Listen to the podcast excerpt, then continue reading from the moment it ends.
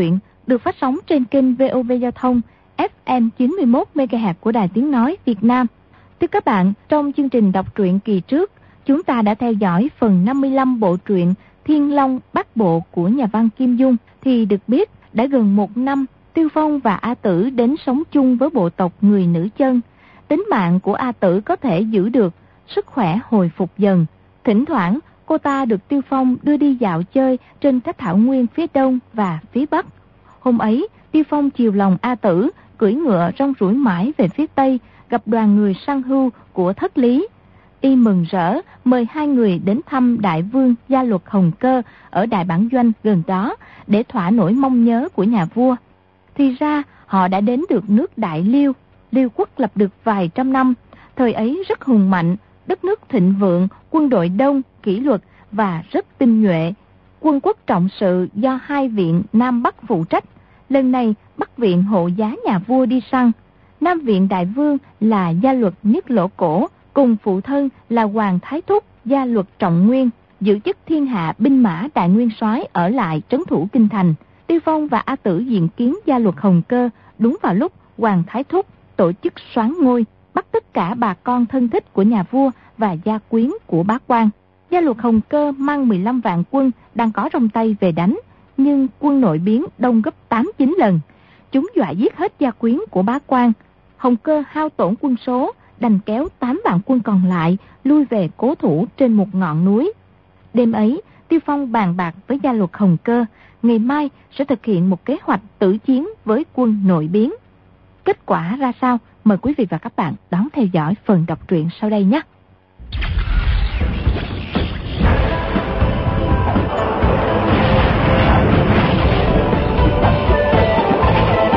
Thiên Long Bát Bộ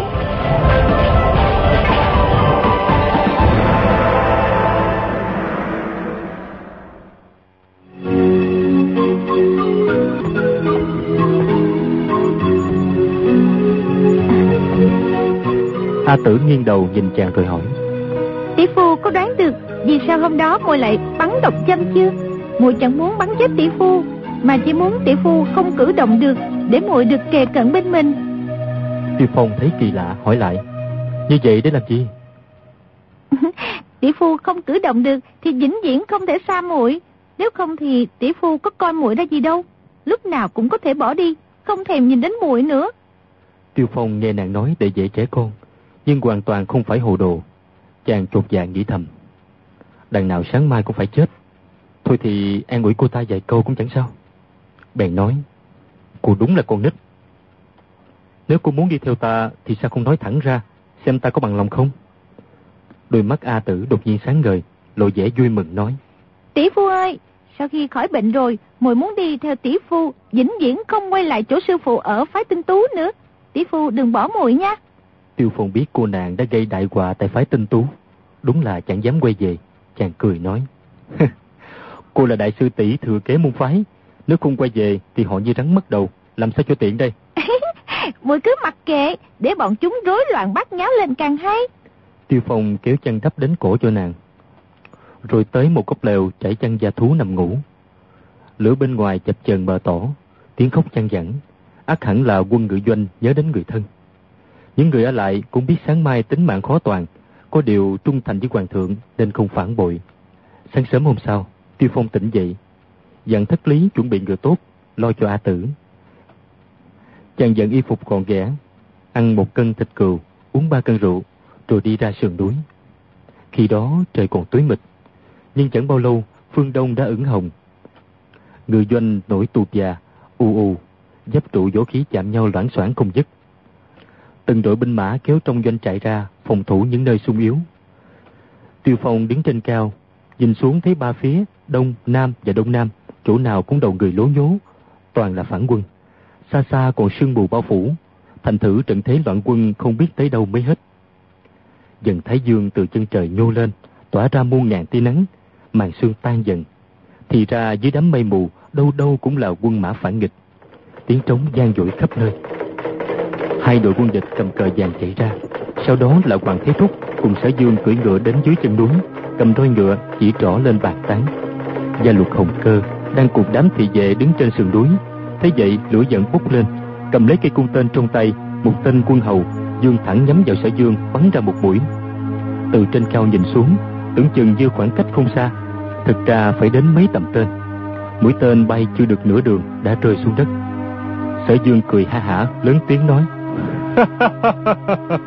Hồng cơ, ngươi cướp quê vua của phụ thân ta, làm quỷ quân đã lâu rồi, bây giờ phải nhường lại thôi. Vì mau mau đầu hàng, phụ thân ta sẽ tha cho khỏi chết, lại còn khai ân phong cho ngươi làm hoàng thái điệt. Hiển nhiên là y mỉa mai Hồng Cơ phong trọng quyền làm hoàng thái thúc, chỉ là giả nhân giả nghĩa. Hồng Cơ cả giận mắng lại: "Đồ phản tặc vua liêm sĩ, ngươi còn mở miệng nói càng nữa sao?" Bắt Diệt Khu mật sứ kêu lên: "Chúa bị nhục thì bầy tôi phải chết. Chúa thượng đối với hạ thần ân nặng như non, hôm nay chính là lúc hạ thần đáp nghĩa." Y liền dẫn ba nghìn thân binh, gầm thét gian trời từ trên cao xông xuống. Ba nghìn người đó đều là dũng sĩ khất đan, cây này đã chấp nhận cái chết. Thành thử có thể một đánh mười. Chỉ nghe tiếng thét gian động cả một cấp trời, máu chảy thịt rơi. Ba nghìn quân mỗi lúc một ít dần, sau cùng đến hết. Bắt diện khu mật sứ cố giết thêm mấy tên, rồi đâm cổ tự vẫn.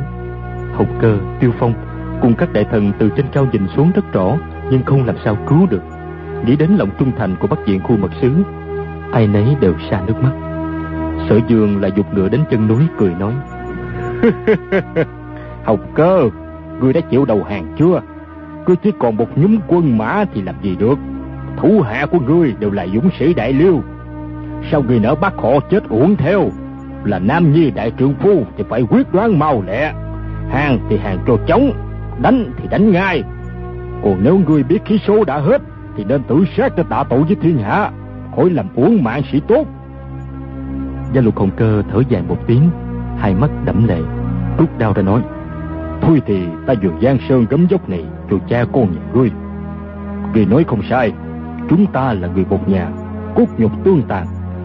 Chẳng lý nào làm chết thêm dũng sĩ khất đan. Nói xong, ông rung đau lên, toan đâm vào cổ mình. Tiêu Phong giương tay đoạt ngay thanh đao nói: Đại ca, anh hùng hảo hán có chết cũng chết tại chiến trường, sao lại tự dẫn? Hồng cơ thở dài.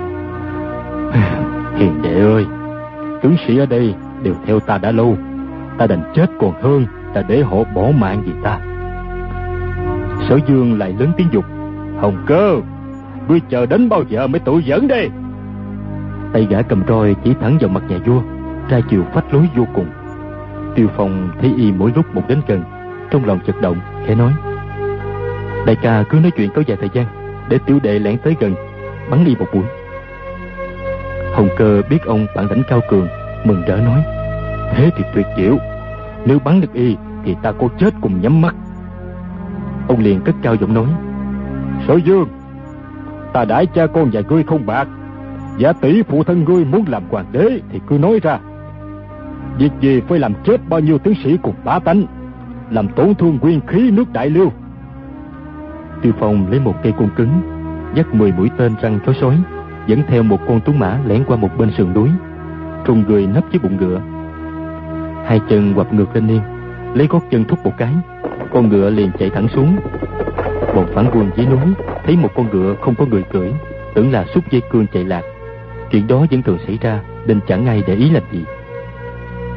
Nhưng một lúc sau, quân sĩ đã thấy chiếc bụng ngựa có người, lập tức hô quán ầm ĩ. Tiêu Phong dùng chân thúc ngựa xông thẳng vào sở dương.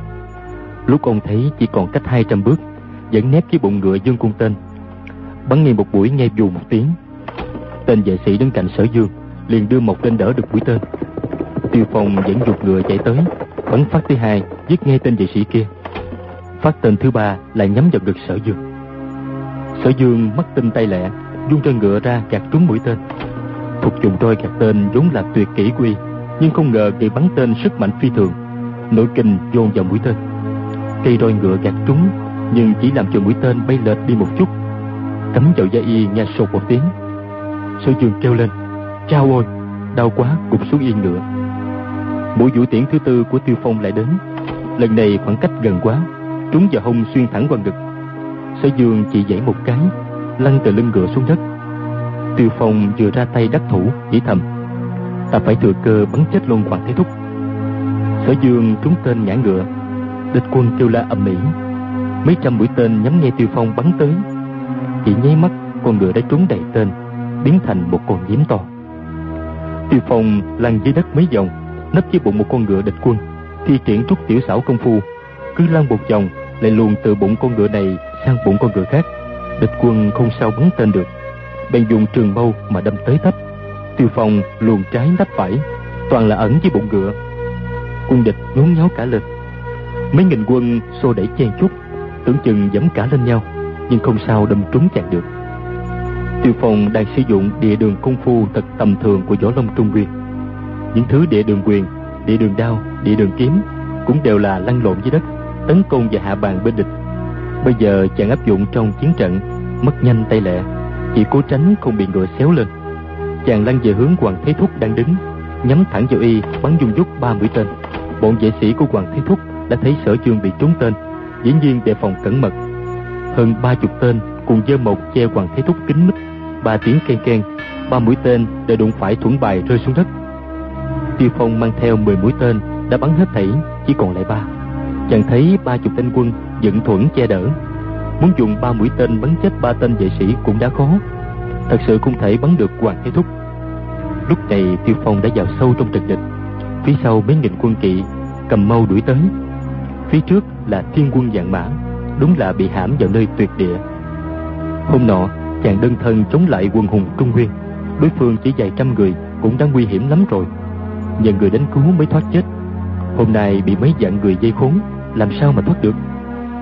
Trong lúc cùng đường, chàng hú lên thật to, tung mình nhảy giọt lên.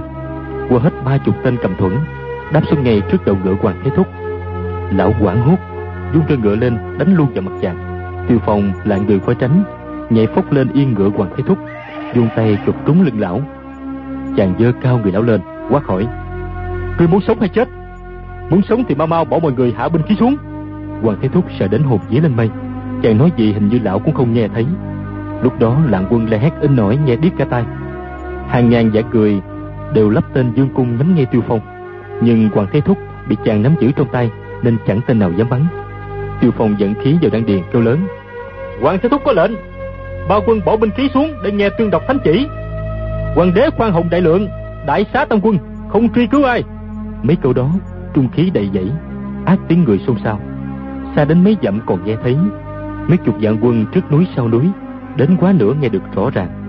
Tiêu phong đã rút kinh nghiệm vụ nổi loạn của cái bang, hiểu rõ tâm tư loạn quân đang phản nghịch mà thất bại. Người nào cũng chỉ cầu được miễn tội.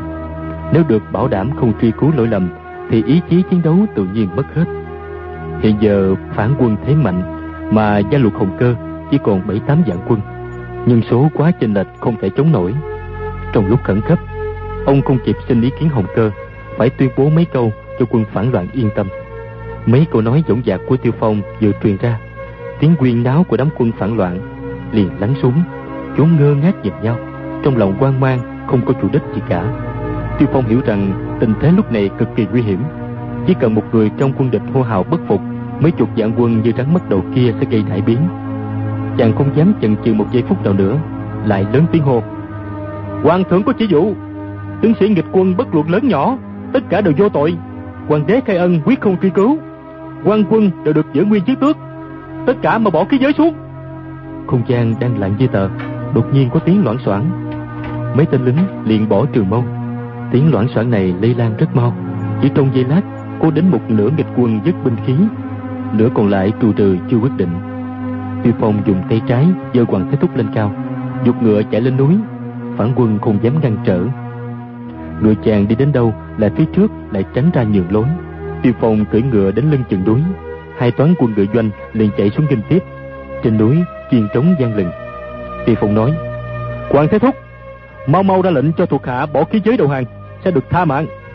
Hoàng thế thúc trung trung hỏi lại người đảm bảo tha mạng cho ta chứ. Tiêu phong nhìn xuống chân núi, thấy còn nhiều phản quân vẫn nắm cung tên trường mâu trong tay. Lòng quân chưa định, nguy hiểm chưa qua. Chàng nghĩ thầm, bây giờ việc trấn tĩnh quân tâm là quan trọng nhất. Một mạng hoàng thế thúc sống hay chết chẳng đáng gì. Chỉ cần giám thị kỹ càng là y không thể làm bậy được nữa. Chàng liền nói, đây là cơ hội để lập công chuộc tội. Bệ hạ đã biết việc này đều do sở dương gây ra, nhất định sẽ tha chết cho hoàng thế thúc. Hoàng Thái Thúc vốn không nghĩ đến việc tranh đoạt ngôi vua. Chỉ vì con lão là sở dương Có giả tâm mà gây quả. Lúc này lão đã bị bắt. Chỉ mong sao khỏi chết bèn đáp Được, ta theo lời ngươi.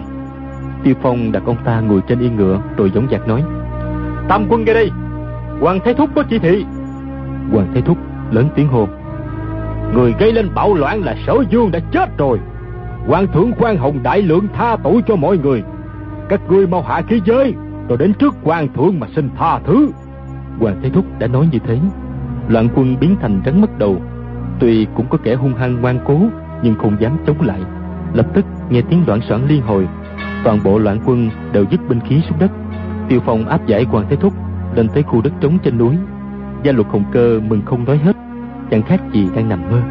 Tiến đến bên Tiêu Phong Nắm hai tay chàng mà nói. Hiền đệ ơi, hiền đệ ơi. Giang sơn này của ca ca từ nay anh em ta chung hưởng.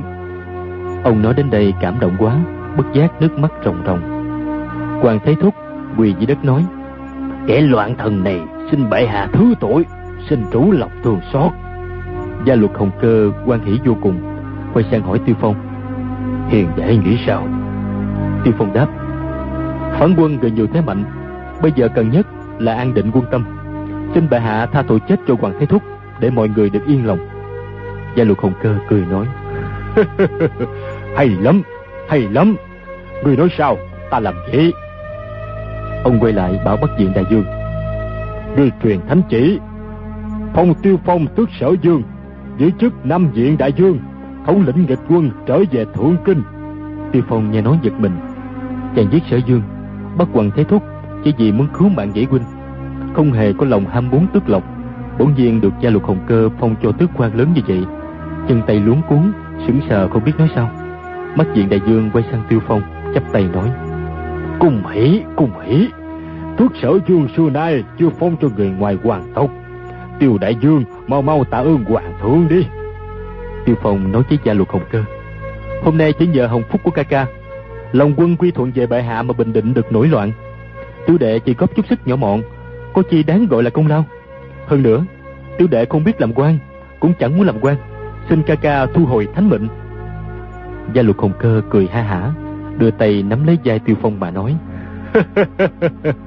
Ở nước liêu ta, Tước sở dương, Hàng năm diện đại dương là cao quý nhất rồi. Giá tỷ hiền đệ còn chê nhỏ không chịu nhận, Thì ca ca phải nhường cả ngôi vua cho hiền đệ, Không còn cách nào khác. Tiêu Phong giật mình nghĩ thầm. Ca ca vui sướng quá, Nói năng chẳng giữ gìn nữa. Tình hình lúc này cần quyết đoán mau lẹ. Nếu ta chần chờ Có khi sinh quả Chàng đành quỳ xuống nói Thần là Tiêu Phong tiếp chỉ Đa tạ dạng tuế gia khai ân Gia luật hồng cơ tươi cười Đưa tay đỡ chàng dậy Tiêu Phong lại nói Hạ thần không dám nghịch chỉ, nên phải lãnh quan tước. Có điều thần là kẻ thảo giả tô hào, không hiểu pháp độ triều đình. Nếu sau này có phạm lỗi, mong được bệ hạ khoan hồng. Gia luật hồng cơ vỗ vỗ lên vai chàng, cười nói. không sao cả đâu. Ông quay sang nói với tả quân tướng quân gia luật mặt ca. Gia luật mặt ca, ta phong ngươi làm nam diện khu mật sứ, phò tá tiêu đại dương phụ trách quân quốc trọng sự. Gia luật mặt ca cả mừng, Vô vàng quỳ xuống tạ ơn, sau đó khom lưng tham bái tiêu phong, nói. Thuộc hạ xin tham kiến đại dương. Hồng cơ nói. Mạc ca, ngươi xin lệnh tiêu đại dương, thống lĩnh nghịch quân quay về Thượng Kinh. Chúng ta đến vấn ngang Hoàng Thái Hậu. Trên núi, chiên chống nổi tưng bừng. Gia luật Hồng cơ cùng phá quan đi xuống. Các loạn tướng đã đưa Hoàng Thái Hậu, Hoàng hậu các người ra khỏi tù xa, cung kính mời vào doanh trại. Gia luật hồng cơ tiến vào trong trướng. Mẹ con vợ chồng gặp nhau quả là cải tử hoàng sinh. Tưởng chừng như từ một kiếp khác quay về. Ai nấy tấm tắc tán dương công lao vĩ đại của Tiêu Phong. Gia luật mặt ca lại dẫn Tiêu Phong đi gặp các bộ thuộc trong Nam Viện. Lúc nãy Tiêu Phong xung pha trong chốn thiên quân dạng mã. Thần dũng tuyệt luân. Ai nấy đã thấy cả rồi. quan quân Nam diện đều là thuộc hạ cũ của Sở Dương. Nhưng một là Tiêu Phong thần quay lẫm liệt mọi người đem lòng kính ngưỡng không dám không phục. Hai là sở dương tính tình nóng nảy, chẳng được ai ưa. Ba là bọn chúng vừa làm loạn phạm thượng, trong bụng nơm nớp lo âu. Thành thử Tiêu Phong vừa đến, ai ai cũng nghe lệnh trầm trấp. Tiêu Phong nói, quan thượng đã miễn tội theo phản thần làm loạn cho các người. Từ đây tất cả phải biết hối cải. đừng ngăn ngỡ hai lòng. Một viên tướng trâu tóc bạc phơ tiến lên bẩm. Bẩm đại vương, hoàng thái thúc và thế tử bắt giữ gia quyến chúng tôi, bức bách chúng tôi phải theo. Nếu như chống lại, thế tử sẽ chém hết cả nhà. Thành thử chúng tôi bất đắc dĩ mà phạm tội lỗi, xin đại vương tâu cho thánh thượng rõ. Tiêu Phong gật đầu. Nếu đã vậy, từ nay các chuyện đã qua không nhắc đến nữa. Chàng quay lại bảo gia luật mặt ca. Cho tam quân nghỉ ngơi ăn uống xong, lập tức nhổ trại hồi kinh. Sau đó các quan chức lớn nhỏ trong Nam Viện tiến lên tham kiến. Tiêu Phong chưa làm quan bao giờ, nhưng đã là ban chủ cái ban nhiều năm, lãnh đạo quân hào một cách uy nghiêm. Việc chỉ huy quân khất đan với thống lãnh hào kiệt cái bang không khác nhau nhiều. Tiêu Phong chỉ cần để ý một ít là luật riêng của nước Liêu. Ngoài ra mọi sự đều do gia luật mặt ca điều động giải quyết, cho nên đâu cũng vào đấy. Tiêu Phong thống lĩnh đại quân xuất phát chưa được bao lâu, thì Hoàng Thái Hậu và Hoàng Hậu đã phái sứ giả tới Trung quân ban tặng áo mũ vàng bạc. Tiêu Phong tạ ơn xong, thất lý cũng đưa A Tử tới nơi. Cô nàng mặc áo gấm, cưỡi tuấn mã, nói là đều do Hoàng Thái Hậu ban cho. Tiêu Phong thấy thân hình lót chất của nàng lọt thỏm trong bộ cẩm bào rộng thùng thình, khuôn mặt thon thon bị cổ áo che khuất đến một nửa thì không khỏi tức cười. A Tử không được chính mắt trông thấy Tiêu Phong bắn chết Sở Dương, bắt sống Hoàng Thế Thúc. Chỉ nghe thất lý kể lại mà thôi. Khi người ta thuật lại chuyện gì, thể nào cũng thêm mắm thêm muối, nên công lao của Tiêu Phong lại càng thêm phần ly kỳ rùng rợn.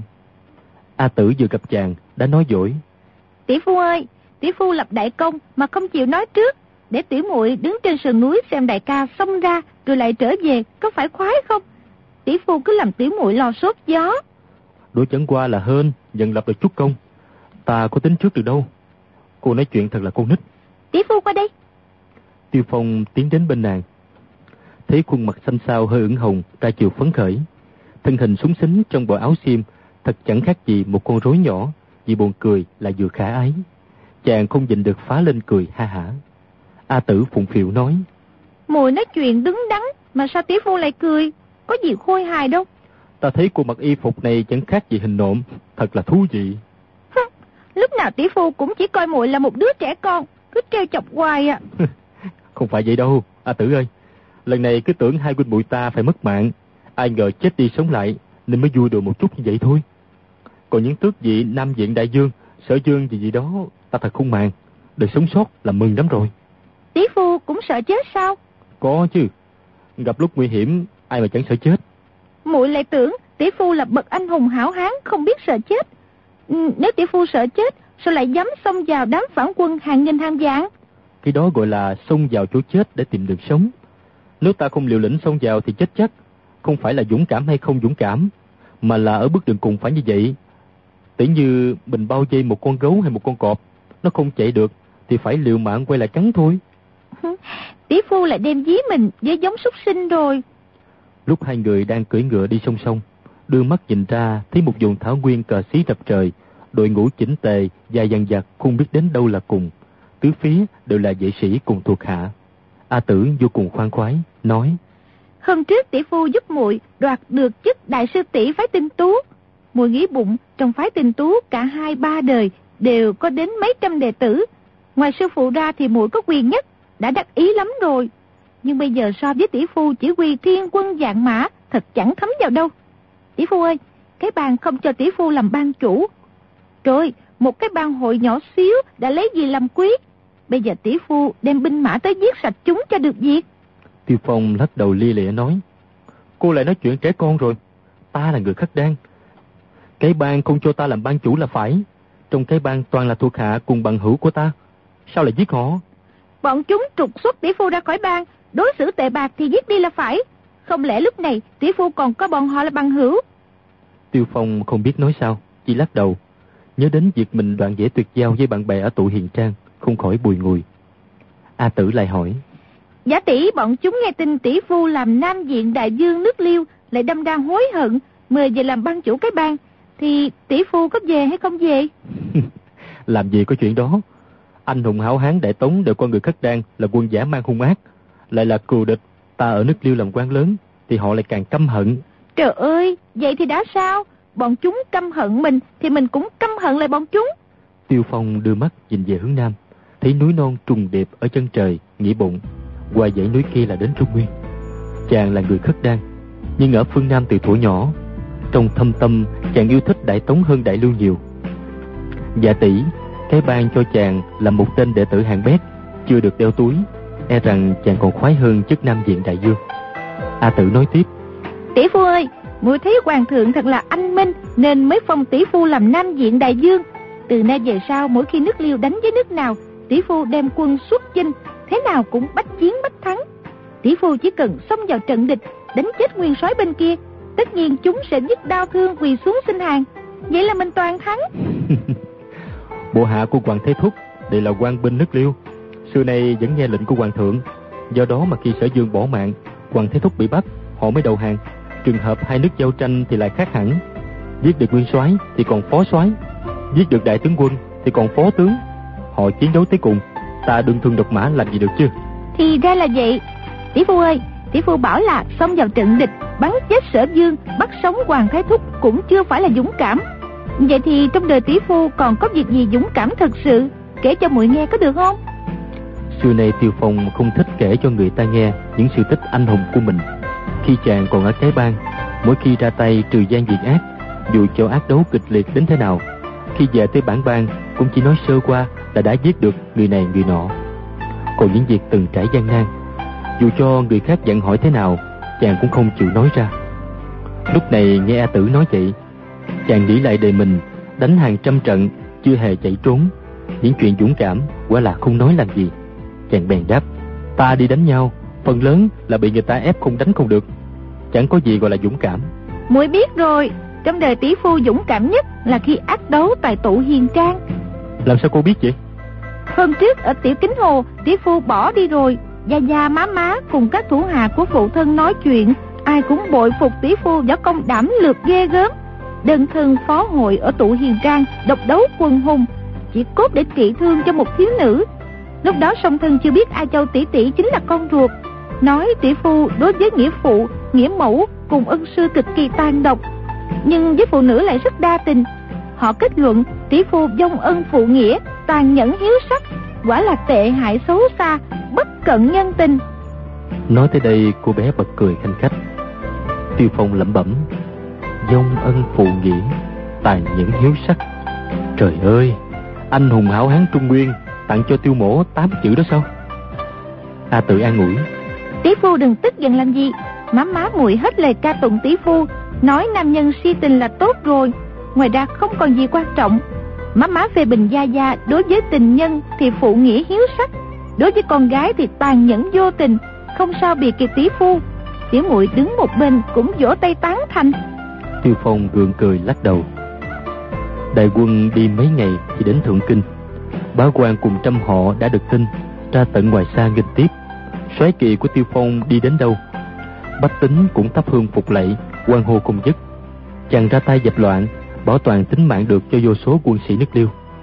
Non nửa dân số Thượng Kinh là gia quyến của quân ngựa doanh. Đối với chàng lại càng cảm kích. Ngựa Tiêu Phong đến đâu, trăm họ treo mừng đến đấy. Đội ơn Nam Diện Đại Dương cứu mạng Cầu trời phù hộ cho Nam Diện Đại Dương sống lâu trăm tuổi, đại phú đại quý. Tiêu Phong tay nghe những lời chúc tụng. Mắt thấy dân chúng nước mắt chảy quanh, quả thực thành tâm thành ý. Chàng nghĩ thầm, người ở ngôi cao, nhất cử nhất động đều quan hệ đến quả phúc của muôn dân. Khi ta bắn chết sở dương, chỉ là dũng khí nhất thời, trước cố nghĩa huynh sau tự của mình. Không ngờ lại là thi ân cho bách tính. Thầy ngồi, lúc ở Trung Nguyên, ta hết sức làm điều tốt, Vậy mà lại bị chê trách là kẻ đại gian ác đệ nhất giang hồ. Qua đến Bắc Quốc, vô tình lại thành cứu tinh cho trăm họ. Chuyện thị phi thiện ác thật khó mà phân biệt được. Chàng lại nghĩ, nơi đây là chỗ của sông thân ta. Năm xưa chắc là hai vị thường qua lại con đường này. ta cũng chẳng được biết tướng mạo song thân, hai vị cưỡi ngựa rong ruổi bên nhau thế nào lại càng khó hình dung. Thượng Kinh là kinh đô của nước Liêu. Thời bấy giờ, Đại Liêu là cường quốc đệ nhất trong thiên hạ, cường thịnh hơn Đại Tống nhiều. Thế nhưng, người khất đan sống du mục là chính, quen nay đây mai đó. Quán xá cùng nhà cửa tại Thường Kinh thật thô sơ hủ lậu, so với Trung Nguyên thì còn kém xa. quan chức thuộc Nam Diện liền ra nghênh tiếp Tiêu Phong vào phủ sở dương. Tòa dương phủ rất rộng lớn, bên trong trần thiết cực kỳ xa xỉ, hoa lệ. Tiêu Phong một đời nghèo khổ, chưa từng vào nơi sang trọng như thế. Chàng đi coi một hồi thấy không quen mắt, liền sai thuộc hạ dựng hai cái lều trướng. Ông và A Tử mỗi người ở một cái, sống đơn sơ giản dị như xưa. Đến ngày thứ ba, sa giá gia luật Hồng Cơ cùng Hoàng Thái Hậu, Hoàng Hậu, các phi tần công chúa mới về đến Thượng Kinh. Tiêu Phong xuất lãnh bá quan tiếp giá. Trong triều tấp nập bận rộn luôn mấy ngày. Đầu tiên là tiệc mừng dẹp yên đại loạn, luận công ban thưởng, phụ túc gia đình bắt diện khu mật sứ cùng các quan binh tử trận. Hoàng Thái Thúc tự biết không còn mặt mũi về đến triều đình nên đã tự tử chết ở dọc đường. Hồng Cơ là người thủ tính, không hề truy cứu quan binh phản nghịch, chỉ xử tử hai người tên thuộc hạ đầu sỏ của sở dương mưu diệt phản loạn. Trong hoàng cung mở tiệc khao thưởng công lao binh sĩ, đại yến liên tiếp ba ngày. Dĩ nhiên Tiêu Phong là đệ nhất anh hùng nơi bàn tiệc. Các món ban thưởng của gia luật Hồng Cơ, Hoàng Thái Hậu, Hoàng Hậu, các phi tần, công chúa, cùng với tặng phẩm của văn võ bá quan, đúng là chất cao như núi. Khao thưởng xong xuôi, Tiêu Phong mới đến Nam Diện xem xét công việc. Mấy chục tộc trưởng trong các bộ tộc nước liêu đều đến thăm kiến, nào là ô ngỗi, bá đức, bắc khắc, nam khắc, thất di, mai cổ tất, ngũ quốc, ô cổ lạp, rồi còn gì nữa chàng không nhớ hết. Sau đó là quan quân trong biệt thất đại trướng của hoàng đế, sang quân của hoàng hậu, rồi các cấp thị vệ trong Hoàng Ninh Cung, Trường Ninh Cung, Vĩnh Hưng Cung, Tích Khánh Cung, Diên Sương Cung lần lượt đến chào. Nước Liêu tổng cộng có 59 thuộc quốc, nào là Thổ Cốc Hỗn, Đột Quyết, Đảng Hạng, Sa Đà, Ba Tư, Đại Lương, Hồi Cốt, Thổ Phồn, Cao Xương, Cao Ly, Du Khuích, Đôn Hoàng. Những nước đó đều có sứ thần tại Thượng Kinh. Nghe tin Tiêu Phong nắm giữ binh quyền, mang đến tặng những món đồ trân bảo để cầu thân. Tiêu Phong ngày ngày khi thì tiếp khách, khi gặp thuộc hạ, mắt thấy toàn là vàng bạc châu báu, tai nghe toàn những câu xưng tụng tán dương, không khỏi chán ngán. Cứ thế đến hơn một tháng, gia luật Hồng Cơ mới gọi ông vào điện, bảo Hiền đệ nhậm chức Nam Diện Đại Dương trấn thủ Nam Kinh, chờ cơ hội tiến đến Trung Nguyên. Ca ca không muốn xa cách ngươi, nhưng muốn ngươi lập kỳ công lưu lại nghìn thu. Ngươi sớm chọn ngày thống lĩnh ba quân tiến xuống phía Nam. Tiêu Phong nghe Hoàng thượng sai mình đem quân Nam Chinh, trong lòng kinh hãi nói. Tâu bệ hạ, Nam Chinh là đại sự, cực kỳ quan trọng. Hạ thần chỉ là một kẻ dũng phu, quả không sở trường về quân lược. Gia luật Hồng Cơ cười nói. Nước ta vừa trải qua một cơn biến loạn, phải để sĩ tốt nghỉ ngơi. Ở Đại Tống hiện nay, Thái Hậu đang nắm quyền, trọng dụng tư mã quan. Sửa sang việc triều chính không có chỗ nào sơ hở. Lúc này chúng ta chưa tính đến chuyện Nam Chinh đâu. Tiêu hiền đệ, người đến trấn thủ Nam Kinh, phải luôn luôn để tâm đến việc thôn tính Nam Triều. Chúng ta phải nắm bắt cơ hội. Hễ Nam Triều có nổi biến là lập tức ra quân. Còn lúc này, nội bộ họ đang vững vàng. Liêu quốc ta đem binh đến đánh. ắt là dùng sức nhiều mà thành công ít. Dạ, quá là như vậy vì cô biết sao, ta là hiểu Nam Triều nội chính khéo léo. Nhân tâm quy phục hay không? Thần mong được bệ hạ chỉ điểm. Đường lối xưa này vẫn vậy. Cứ việc đem nhiều tiền bạc mua kẻ gian tế làm gián điệp. Ở phương Nam, thiếu gì kẻ tham tiền hèn hạ vô liêm sĩ. Rồi hay ra lệnh cho Nam Diện khu mật sứ. Đừng tiếc tài vật, tung tiền ra mua được càng nhiều càng tốt. Tiêu Phong dân lệnh lui ra, trong lòng buồn bã. Chàng trước nay chỉ kết giao với anh hùng hào kiệt, tuy chứng kiến đã nhiều chuyện hãm hại, mai phục, hạ độc, nhưng giết người đốt nhà thì có, chứ đem tiền bạc đi mua chuộc người thì chưa bao giờ. Hơn nữa, chàng là người liêu nhưng được nuôi dưỡng ở Trung Nguyên từ ngày còn thơ ấu cho đến lúc trưởng thành. Bây giờ được hoàng đế giao cho việc tính toán tiêu diệt nhà Đại Tống, trong lòng chán nản, nghĩ thầm. Ca ca có lòng tốt không ta làm Nam Diện Đại Dương. Nếu ta từ quan ngay, thì không khỏi phụ tấm thịnh tình, sức mẻ tình nghĩa huynh đệ. Ta cứ xuống Nam Kinh làm quan 6 tháng, một năm, rồi xin từ chức cũng chưa muộn. Khi đó giả tị nghĩ huynh không chịu, thì ta mới trao ấn bỏ đi. Ca ca cũng đành chịu, chứ chẳng làm gì được. Chàng nghĩ vậy, bèn xuất lãnh bộ thuộc, dắt A Tử xuống Nam Kinh. Nam Kinh của Đại Liêu chính là Bắc Kinh ngày nay. Khi đó còn gọi là Yên Kinh hoặc U Đô, là kinh đô của U Châu. Khi xưa Thạch Kính Đường được nước Liêu hết sức giúp đỡ, lập nên nhà hậu tấn, nên cắt 16 châu yên dân để đền ơn. 16 châu yên dân bao gồm U, Kế, Trác, Thuận, Đàn, Doanh, Mạc, Tân, Quy, Nho, Võ, Quý, Dân, Ứng, Hoàng, Sóc, đều là những nơi quan trọng ở ký Bắc, Tấn Bắc. Sau khi 16 châu này được cắt cho nước Liêu rồi, ba triều hậu Tấn, hậu Chu, Đại Tống đều đã được nhiều phen chinh phạt, mà vẫn không lấy lại được. 16 châu yên dân địa thế rất thuận lợi cho nước Liêu đồn trú trọng binh. Mỗi lần đem quân xuống đánh phương Nam chỉ phải tràn qua một giải bình nguyên. Bên Đại Tống không có địa thế gì để phòng thủ. Hơn trăm năm qua, Tống Liêu giao binh, Đại Tống thắng ít thua nhiều, hiển nhiên chủ yếu là do lực lượng không bằng. Nhưng người Liêu từ cao đánh xuống, khống chế được chiến trường cũng có phần tiện nghi rất lớn. Tiêu Phong vào thành rồi, thấy phố xá ở Nam Kinh rộng rãi, thị tứ phồn qua hơn Thượng Kinh nhiều. Người đi đường đều là dân chúng Nam Triều, bên tai nghe toàn tiếng nói Trung Nguyên, thật chẳng khác gì đã quay về Trung Thổ. Tiêu Phong và A Tử đều rất vui thích, hôm sau liền ăn mặc giản dị. Đi du ngoạn khắp nơi, thành Yên Kinh dung dứt 36 dặm, có tới 8 cửa, phía đông là cửa An Đông, cửa Nghinh Xuân, phía nam là cửa Khai Dương, cửa Đan Phượng, phía tây là cửa Hiển Tây, cửa Thanh Tấn, còn phía bắc là cửa Thông Thiên, cửa cũng Thần. Hai cửa phía bắc gọi là Thông Thiên, cũng Thần, có ngụ ý thần phục phương Bắc, tuân theo thánh chỉ của Hoàng đế Bắc Quốc. Dương phủ của Nam Diện Đại Dương ở về phía tây nam. Tiêu Phong và A Tử đi chơi được nửa ngày, thấy chợ búa phố xá chùa chiền sang sát khắp nơi, không phải đi xem một lúc mà hết được. Khi đó Tiêu Phong giữ chức Nam Diện Đại Dương không chỉ cai quản 16 châu yên dân, mà cả phủ Đại Đồng thuộc đạo Tây Kinh, phủ Đại Định thuộc đạo Trung Kinh cũng phải tuân theo lệnh chàng. Vì quay quyền quá lớn, chàng không thể ở trong liều trướng lục sụp được, đành dọn vào dương phủ. Ông trông coi công việc mấy ngày, thấy đầu dáng mắt qua thật là khổ sở.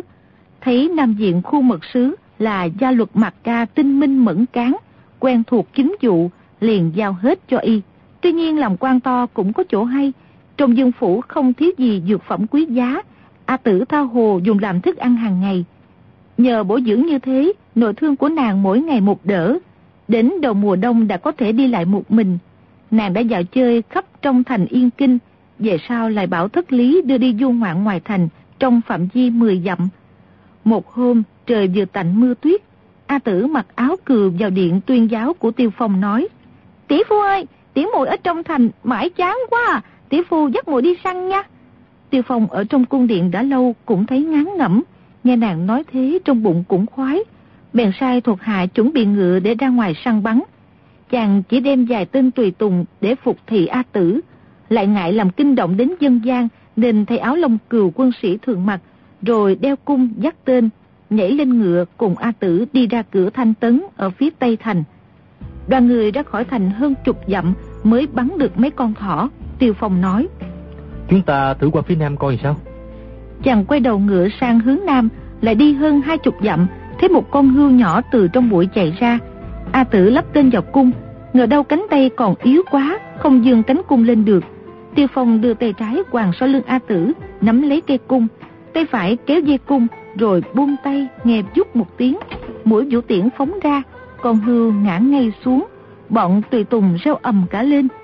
Tiêu Phong buông tay ra, nhìn A Tử mỉm cười. Bỗng thấy mắt nàng ương ướt thì lấy làm kỳ, hỏi. Sao vậy? Cô không thích ta giúp bắn giả thú sao? A Tử nước mắt chảy dài xuống má, thổn thức đáp. muội muội thành tế nhân rồi, nhưng cái cung tầm thường cũng chẳng xong. Cô đừng nóng nảy, khí lực sẽ dần dần hồi phục. Nếu sau này vẫn không khỏi, ta sẽ truyền cho cô phép tập luyện nội công, thế nào cũng gia tăng khí lực thôi. Tỷ phu đã nói thì phải giữ lời. Thế nào cũng dạy muội rèn luyện nội công đó nha. Cô cứ yên tâm Ta nhất định dạy cho cô. Đang lúc nói chuyện Bỗng nghe hướng nam có tiếng chó ngựa dồn dập. Một đại đội nhân mã chạy tới trên mặt tuyết. Tiêu Phong đưa mắt nhìn ra Thấy đội này toàn là quan binh người liêu Nhưng không dương cờ hiệu Chúng vừa đi vừa nói chuyện xôn xao Ca hát gian lừng. Sau ngựa buộc theo khá nhiều tù binh Tưởng chừng như vừa thắng trận trở về. Tiêu Phong tự hỏi mình đâu có giao chiến với ai Bọn này đánh trận ở đâu trở về như vậy Chàng thấy đám quan binh rẽ qua phía đông trở về thành liền quay sang bảo một tên tùy tùng. Ngươi lại hỏi bọn kia, xem chúng đi đâu vậy? Gã tùy tùng liền đáp. Dạ. Rồi nói. Chắc là các anh em đi thu hoạch vậy. Y dục ngựa chạy thẳng đến chỗ bọn kia. Y tới gần bèn nói mấy câu. Bọn quan binh nghe nói Nam Diện Đại Dương đang ở tại đây, liền lớn tiếng reo hò, lập tức nhảy xuống đất. Tay cầm dây cương dắt ngựa tới trước Tiêu Phong, khom lưng thi lễ rồi hô to. Đại Dương thiên tuế! Tiêu Phong giơ tay đáp lễ bảo. Được rồi. Chàng thấy đoàn quân này phải hơn 800 người, trên lưng ngựa chất đầy quần áo đồ dùng. Số người bị bắt cũng đến 7-800, phần lớn là phụ nữ, còn trẻ, nhưng cũng có một số thanh niên đều mặc y phục người Tống, ai nấy khóc lóc kêu gào. Gã đội trưởng nói, Hôm nay đến phiên đội Hắc Lạp Đốc bọn thuộc hạ đi thu hoạch, nhờ Hồng Phúc Đại Dương nên kiếm được cũng kha khá. Y quay lại ra lệnh, Các ngươi đem những cô gái xinh đẹp nhất, vàng bạc châu báu quý giá nhất dâng lên, xin Đại Dương thiên tế thu dụng. bọn quan binh cùng hô to, Tuân lên! Chúng lựa ra hơn hai chục cô gái để đến trước đầu ngựa tiêu phong, lại gói rất nhiều đồ kim ngân trang sức đầy một tấm chăn da. Bọn lính khất đàn chăm chú nhìn tiêu phong, ánh mắt đầy vẻ tôn kính. Hiển nhiên nếu được Nam Diện Đại Dương thu dụng đám mỹ nữ và vàng bạc này thì lấy làm vinh dự lắm. Ngày trước tiêu phong ở ngoài nhà môn quan đã thấy quan binh nhà Đại Tống bắt người khất đan. Lần này lại thấy quan binh khất đan đi bắt người Đại Tống những người bị bắt đều thê thảm, khốn khổ chẳng khác gì nhau. Chàng ở nước Liêu ít lâu, hiểu biết đại khái quân tình Liêu quốc. Triều đình nước Liêu không phát lương thảo cho quân đội mà cũng không trả tiền. quan binh cần gì đều phải cướp đoạt của bên địch. Mỗi ngày đều sai lính qua đánh cướp các nước lân bang Đại Tống, Tây Hạ, Nữ Chân, Cao Ly. Công việc này họ gọi là thu hoạch, mà thực ra là hành động của quân cường đạo quan bình Tống Triều cũng qua thu hoạch của người Liêu để trả thù. Vì thế mà dân chúng ở vùng biên giới cực kỳ khổ sở, ngày nào cũng nơm nớp, sáng lo chiều, chiều lo tối. Tiêu Phong thấy những hành động này cực kỳ tàn nhẫn vô đạo, có điều chàng không tính chuyện lâu dài, chỉ định bụng giữ chức một thời gian rồi xin cáo quan ở ẩn. Thành thử không đưa ra chủ trương gì về các việc quân quốc đại sự. Nhưng bây giờ chính mắt chàng thấy thảm trạng những người bị bắt không khỏi đem lòng thương hại, bèn hỏi gã đội trưởng. Ngươi đi thu hoạch ở đâu về vậy? Gã đội trưởng cung kính đáp. Bẩm đại dương, bọn tướng nhân đi thu hoạch bên ngoài địa hạt chắc châu, bên đại tống. Từ khi đại dương tới đây, thuộc hạ không dám đi thu hoạch quanh bản châu nữa. Tiêu Phong nghĩ thầm. Như vậy thì trước đây, bọn chúng vẫn cướp bóc người tống ngay trong châu quận này. Chàng dùng tiếng Hán hỏi một thiếu nữ đang đứng trước đầu ngựa. Cô là người ở đâu? Thiếu nữ kia quỳ xuống, khóc lóc đáp. Tiểu nữ là người ở Trương Gia Thôn. Cầu đại dương khai ân, tha cho tiểu nữ trở về đoàn tụ với song thân. Tiêu Phong quay đầu nhìn bọn kia, hết thảy mấy trăm người bị bắt đều quỳ xuống. Chỉ có một thanh niên đứng sừng sững không chịu quỳ. Tên này trạc 16-17 tuổi, mặt dài mặt gầy, cầm nhọn, đôi mắt láo liên không có vẻ khiếp sợ. Tiêu Phong liền hỏi. Chú bé kia, nhà ngươi ở đâu? Gã đáp. Tiểu nhân có một việc rất cơ mật, muốn bẩm lên đại dương. Được, ngươi lại đây. Gã đưa hai tay đang bị dây thừng trói chặt lên, nói. Xin đại dương dời ra xa bọn thuộc hạ, việc này không thể để người ngoài nghe thấy được. Tiêu Phong động tính hiếu kỳ tự hỏi. Một thằng nhỏ như vậy, làm gì mà biết được chuyện cơ mật đại sự? Gã từ biên giới phía nam qua đây. Chắc là biết chuyện gì về quân tình đại tống đây. Chàng đã có bụng khinh khi gã là người tống, mà đem chuyện cơ mật bẩm báo cho người khất đan, là loại hán giang vô liêm sĩ. Nhưng nghe nói là có chuyện cơ mật trọng đại, có nghe cũng chẳng hề gì, bèn phóng ngựa ra khoảng chục trượng, giãy tay bảo. Lại đây! Gã thanh niên kia liền chạy tới, giơ hai tay lên nói. Xin đại dương cắt dây trói, tiểu nhân có vật để trong bọc muốn trình lên. Tiêu Phong rút đơn đao cài sau lưng, dung lên chém xuống. Thế đao tưởng chừng trẻ y làm đôi, nhưng lại rất chuẩn xác, chỉ cắt đứt sợi dây thừng trói hai tay. Gã quảng hốt, lùi lại hai bước, ngẩng ra nhìn Tiêu Phong. Tiêu Phong mỉm cười, tra đao vào vỏ hỏi. Ngươi có cái gì? Gã thanh niên thò tay vào bọc, móc ra một vật cầm trong tay nói. Tại dân xem thì biết. Gã nói xong liền đến trước đầu ngựa Tiêu Phong, chàng đưa tay ra toàn đón lấy. Đột nhiên, gã ném thẳng vật ở trong tay vào mặt Tiêu Phong, chàng rung roi ngựa lên đánh văng ra ngoài. Thì ra là một cái túi nhỏ, cái túi đó rơi xuống đất, bột trắng tung tóe khắp nơi, chính là một túi vôi sống. nếu ném trúng vào mắt là mù ngay lập tức. Đây là một thủ đoạn thấp hèn mà bọn trộm gà bắt chó, đạo tặc hạng bét thường dùng. Tiêu Phong hừ một tiếng nghĩ thầm. thằng nhỏ này to gan thật, thì ra không phải là hán giang. Chàng hỏi. Ngươi tên là gì? Sao có ý hại ta? Gã miếm chặt môi không trả lời. Tiêu Phong dịu giọng nói. Ngươi cứ nói đi, ta sẽ tha mạng cho. Gã đáp. Ta đến báo thù cho song thân không được, chẳng còn gì để nói nữa. Song thân ngươi là ai? Không lẽ bị ta giết chết sao? Gã thanh niên tiến lên hai bước, mặt đầy vẻ bi phẫn, trỏ tay vào mặt Tiêu Phong lớn tiếng mắng. Tiêu Phong, ngươi giết chết gia gia má má, cả bá phụ, ta hận, ta hận không thể ăn tươi nuốt sống. Rút gân lột da, xé xác ngươi thành muôn mảnh. Tiêu Phong nghe y gọi cái tên cũ của mình, lại mắng mình giết song thân và bá phụ, chắc là một món nợ ngày trước ở Trung Nguyên. Chàng bèn hỏi. Bá phụ cùng phụ thân của ngươi là ai? Gã đáp. Ta không muốn sống nữa. Cũng cần cho ngươi biết, Nam Nhi hội Du ở tụ hiền trang không phải là phường thăm sanh quý tử. Tiêu Phong à lên một tiếng rồi nói. À, thì ra ngươi là con cháu của Du Thị Sông Hùng. Như vậy lệnh tôn là Du Câu gì gia? Chàng ngừng lại một chút, nói tiếp. Hôm đó ta bị quần hùng Trung Nguyên dây đánh ở Quý Trang, bắt buộc phải yến chiến. Đó là việc bất đắc dĩ.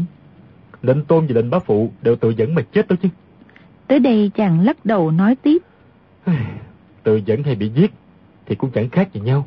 Hôm đó tao đặt mất binh khí của bá phụ và gia gia ngươi, đến nỗi họ phải tự dẫn. Tên ngươi là gì? Gã thanh niên đứng ưỡn ngực ra lớn tiếng đáp. Ta là Du Thản Chi. Ta không cần ngươi phải giết, quyết nơi gương sáng của bá phụ và gia gia. Nói xong, gã thò tay vào ống quần, rút ra một thanh đoạn đao, dơ lên đâm vào ngực. Tiêu Phong lại dung roi ngựa ra quấn lấy thanh đao, đoạt mất. Du Thản Chi cả giận mắng. Ta muốn tự dẫn, ngươi cũng không cho sao?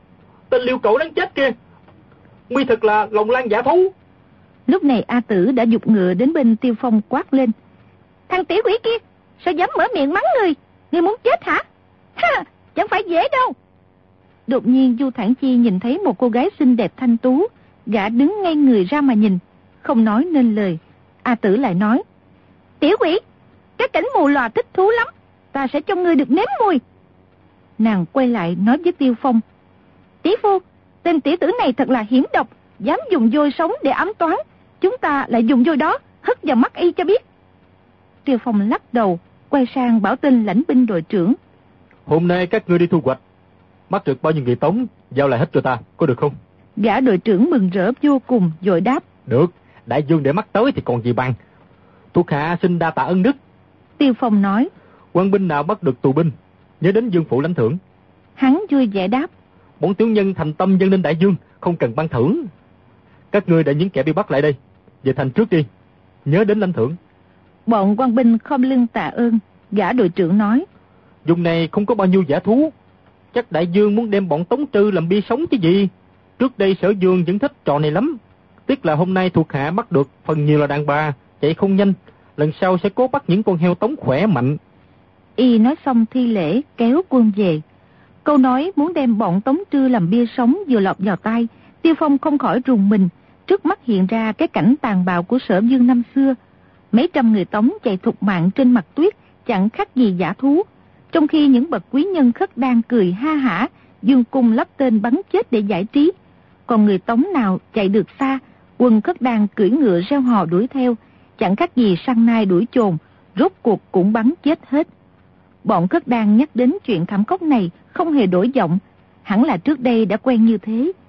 Chàng đưa mắt nhìn bọn người bị bắt, thấy ai nấy mặt tái mét, rung cầm cập trong gió rét buốt. Dân chúng dùng biên giới này phần lớn hiểu tiếng khất đan, nghe đến chuyện bắn bia sống, sợ đến mất cả hồn vía. Tiêu Phong thở dài sườn sượt, nhìn xuống núi non trùng điệp ở phương Nam, nghĩ thầm. Giả tỷ thân tế mình không bị tiết lộ, thì đến bây giờ ta vẫn nghĩ mình là dân Đại Tống. Ta cùng bọn người này cùng nói một thứ tiếng, cùng ăn một thứ cơm, có khác chỗ nào đâu. Vì sao đã là người, lại phải phân chia ra khất đan, đại tống, nữ chân, cao ly để làm gì? Ngươi sang đất ta thu hoạch, ta sang đất ngươi đốt nhà, ngươi chửi ta là liễu cẩu, ta mắng ngươi là tống trư. Mất đến một lúc, lòng chàng cảm khái, tư tưởng cuồn cuộn như sóng biển. Tiêu Phong nhìn lại, thấy đám quan binh khất đan đã đi khuất rồi, bèn quay sang bảo đám nạn dân. Bữa nay ta tha các ngươi về, mau chạy ngay đi, Bọn người bị bắt vẫn tưởng Tiêu Phong thả cho họ chạy, sau đó sẽ bắn bia sống, nên vẫn chần chừ đứng đó. Tiêu Phong lại dục. Các ngươi về rồi, tốt nhất là rời xa biên giới, để khỏi bị chúng đi thu hoạch mang về nữa. Ta chỉ cứu các ngươi một lần, không cứu được lần thứ hai đâu. Bây giờ bọn nạn dân mới tin là thật, reo hò mừng rỡ quỳ mọc cả xuống, dập đầu nói. Đại dương ân đức tày non, tiểu dân về nhà sẽ cầu trời khấn Phật cho đại dương sống lâu, ở ngôi cao mãi mãi. Bọn họ đã biết thân làm dân tống bị quân liêu bắt được rồi, trừ người giàu có đem tiền bạc gấm dốc ra chuột mạng, còn không thì bỏ xác đất người, đến nắm xương cũng không được mang về xứ. Nhưng hai nước tống liêu giao tranh đã lâu năm, người giàu có đều di cư vào nội địa cả rồi. Ở vùng biên giới chỉ còn lại dân nghèo khổ, làm gì có tiền chuột mạng. Ai cũng biết thân phận mình không bằng súc vật, được gì đại dương nước liêu tha cho về, nỗi vui mừng biết lấy chi cân. Tiêu Phong thấy bọn nạn dân vui mừng, dắt díu nhau đi về phía nam, nghĩ thầm. Người khất đăng ta bắt họ tới đây, rồi lại thả họ về, khiến bọn họ phải nhọc nhằn khiếp sợ. Có gì gọi là ân đức? Chàng thấy những người khốn khổ kia đi đã xa, chỉ còn Du Thản Chi sừng sững đứng đó, bèn nói. Sao ngươi không chạy đi? Ngươi đã có lộ phí trở về Trung Nguyên chưa? Chàng vừa nói vừa thò tay vào bọc, định cho y ít tiền, nhưng trong túi không có đồng nào. Chỉ có một cái gói giấy dầu nhỏ, Tiêu Phong bỗng chua xót trong lòng. Nhớ ra trong cái gói là bộ dịch cân kinh viết bằng chữ phạn mà hôm trước A Châu ăn trộm được ở chùa Thiếu Lâm, bắt chàng phải cầm lấy. Nay người mất mà kinh còn, trông thấy di vật làm sao mà chàng chẳng đau thương. Tiêu Phong thuận tay bỏ cái gói trở lại vào bọc, nói. Hôm nay ta đi săn không mang theo tiền. Nếu ngươi không có tiền tiêu, thì theo ta về thành mà lấy. Dù thản chi lớn tiếng nói. Gã họ kiều kia, ngươi muốn giết thì giết, muốn mổ thì mổ, không được bày trò làm nhục ta. Dù mổ dù có chết đói, cũng không thèm nhận một đồng một chữ của mi. Tiêu Phong nghĩ rằng gã nói không sai, mình là kẻ thù giết cha gã, mối thù không đội trời chung chẳng thể nào quá giải, nói nhiều cũng vô ích, chàng bèn bảo. Ta không giết ngươi, ngươi muốn báo thù thì lúc nào cũng có thể đến kiếm ta. A tử vội nói, tỷ phu ơi, không thả y được. Tên tiểu tử này nếu báo thù cũng không dùng võ công đàng hoàng chân chính, chỉ dùng thủ đoạn hạ lưu, chỉ bằng nhổ cỏ tận gốc để khỏi di họa về sau. Tiêu Phong lắc đầu. Trên bước giang hồ, bước nào cũng có trông gai. Nơi nào cũng đầy hung hiểm. Ta đi qua cả rồi. Gã thiếu niên này không làm gì nổi ta đâu. Ngày trước, ta khiến cho bá phụ cùng phụ thân y phải tự dẫn. Quả thực không cố ý. Nhưng cũng là món nợ máu ta thiếu đã lâu. Có lý nào ta lại giết cả con cháu chu thị sông Hùng nữa. Chàng nói tới đây, thấy trong lòng chán nản bèn bảo. A tử, chúng ta về thôi. Hôm nay chẳng còn gì mà săn bắn nữa. A tử biểu môi nói. Tiểu muội muốn bắt gã này về nghĩ cách hành hạ một phen cho bỏ ghét. Tỷ phu thả y rồi, tiểu muội về thành còn có gì vui đâu. Nhưng nàng không dám trái ý tiêu phong, đành quay đầu ngựa, cùng tiêu phong trở về. Đi được mấy trượng, nàng quay mặt lại nói. Thằng lõi kia, ngươi về luyện võ công thêm 100 năm nữa, rồi hãy đi kiếm tỷ phu ta báo thù. Nói xong nàng mỉm cười, giờ rồi quất ngựa chạy nhanh. Các bạn thân mến, mời quý vị và các bạn theo dõi hành trình của Du Thản Chi ở Nam Kinh trong phần đọc truyện đêm mai, cũng được phát thanh trên kênh VOV Giao thông FM 91MHz của Đài Tiếng Nói Việt Nam. Bây giờ thì ekip thực hiện chương trình xin phép nói lời chào tạm biệt. Chúc quý vị và các bạn một đêm ngon giấc.